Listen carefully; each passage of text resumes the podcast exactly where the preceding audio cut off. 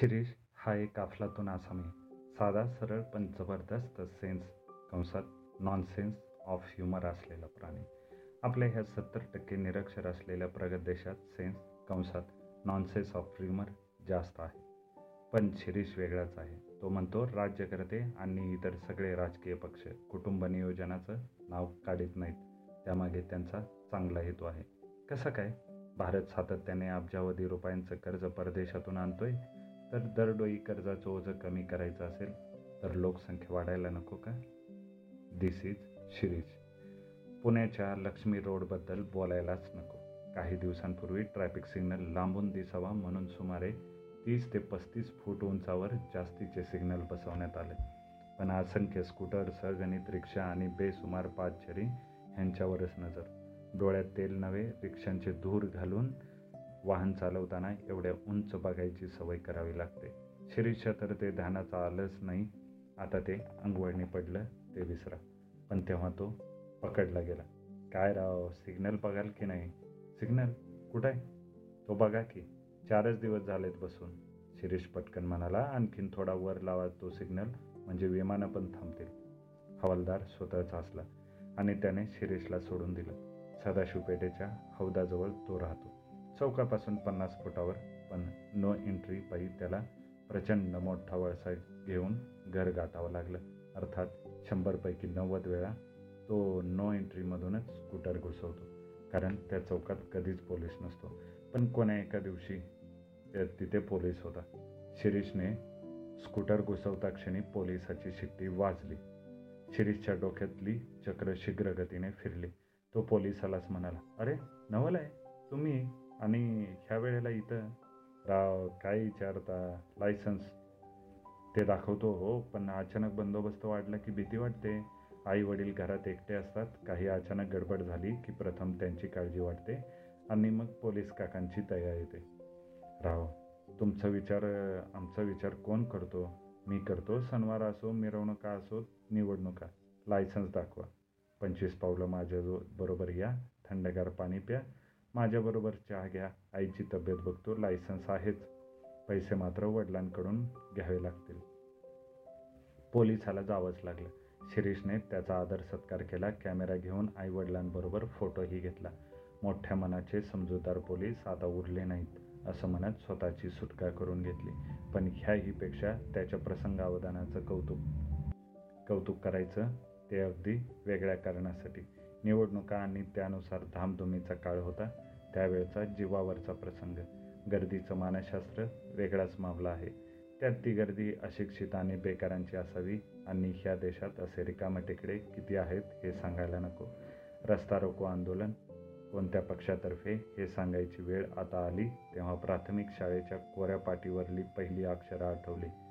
ग म भ न र स तळ गोविंदस्वामी आफळे ह्या मुळाक्षणावर फार तडकायचे. ते म्हणायचे प्रारंभीच आम्हाला असं रसातळाला नेणारं काय सांगतात? याऐवजी ओनामा सिद्ध म्हणायला शिकवा. पण आज मला गमभनचाच जास्त आधार वाटतोय. तर ग पक्षाचा एक उमेदवार सगळं राष्ट्र सावरणार वगैरे वगैरे सत्तेचाळीस वर्षाचा छापलेला प्रचार. त्या उमेदवाराच्या गाडीला पुणे मुंबई महामार्गावर एका ट्रकनं उडवलं. उमेदवार जागच्या जागी खलास ट्रक होता म पक्षाचा. खरं तर तो सरळ सरळ अपघात होता. घातपाताचा मामला नव्हता पण निवडणुका म्हटलं की शिंक येऊन मरणाराही हुतात्मा ठरतो. ग पक्षाने सरळ सरळ हा योजनाबद्ध बळी घेतलाय असं जाहीर केलं लगेच रस्ता रोको.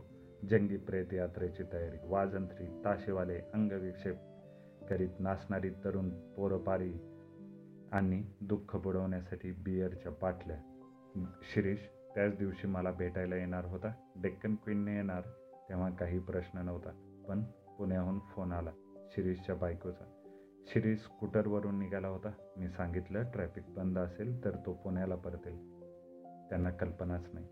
तू काळजी करू नकोस तो पोचला की मी फोन करेन. शिरीष दुपारी दोनच्या सुमाराला पोचला जाम तडकला होता. त्याने साबणानं तोंड धुतलं. दोन ग्लास गार पाणी प्यायला आणि मला पहिला प्रश्न विचारला रस्ता रोको हे मूर्ख आंदोलन कोणी शोधलंय? मी नक्कीच नाही. ह्या आंदोलनाने नक्की अडवणूक कुणाची होते? मला माहीत नाही. सामान्य भरडले जातात आज तीनशे गाड्या उभ्या होत्या. त्यात एकूण माणसं किती अडकली लहान मुलं किती भुकेली किती तहानलेली किती आजारी किती? मागच्या एका आंदोलनात एक ॲम्ब्युलन्स अडकली होती. आजही तसं घडू शकतं. परीक्षेसाठी इंटरव्ह्यूसाठी जाणारे तरुण असतील. परदेशात जाणारी काही असतील. लोकशाहीमध्ये कामावर जाणाऱ्या माणसांच्या आड येण्याचा अधिकार रिकामटाकड्या माणसांना कसा पोहोचतो?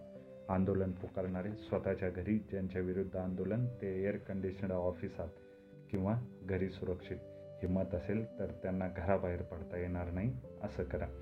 प्रवाह वाहता राहिला नाहीतर त्याचं डबकं होतं.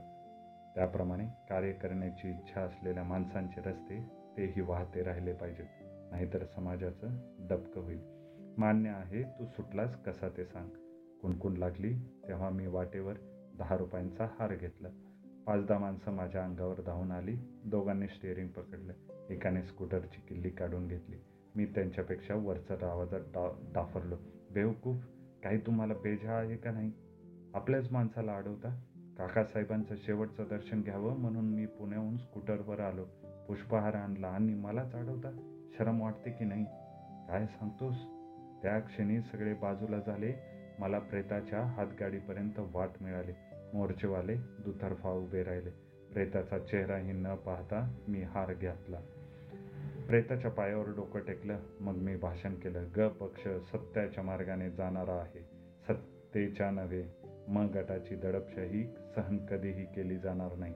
काकासाहेबांचं हे बलिदान ग पक्षाचे हात आणखी बलवान करणार आहे. त्यानंतर प्रचंड टाळ्या. मी एक पन्नासाची नोट पे काढून दिली. मग काय?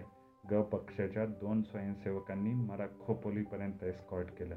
मी प्रचंड हसलो आणि गंभीर झालो. शिरीष म्हणाला राज्यकर्ते आणि पुढारी यांच्यासारखे मूर्ख अशिक्षित जनतेचा आपल्यालाही उपयोग करून घेता आला तर लोकशाहीला पर्याय नाही.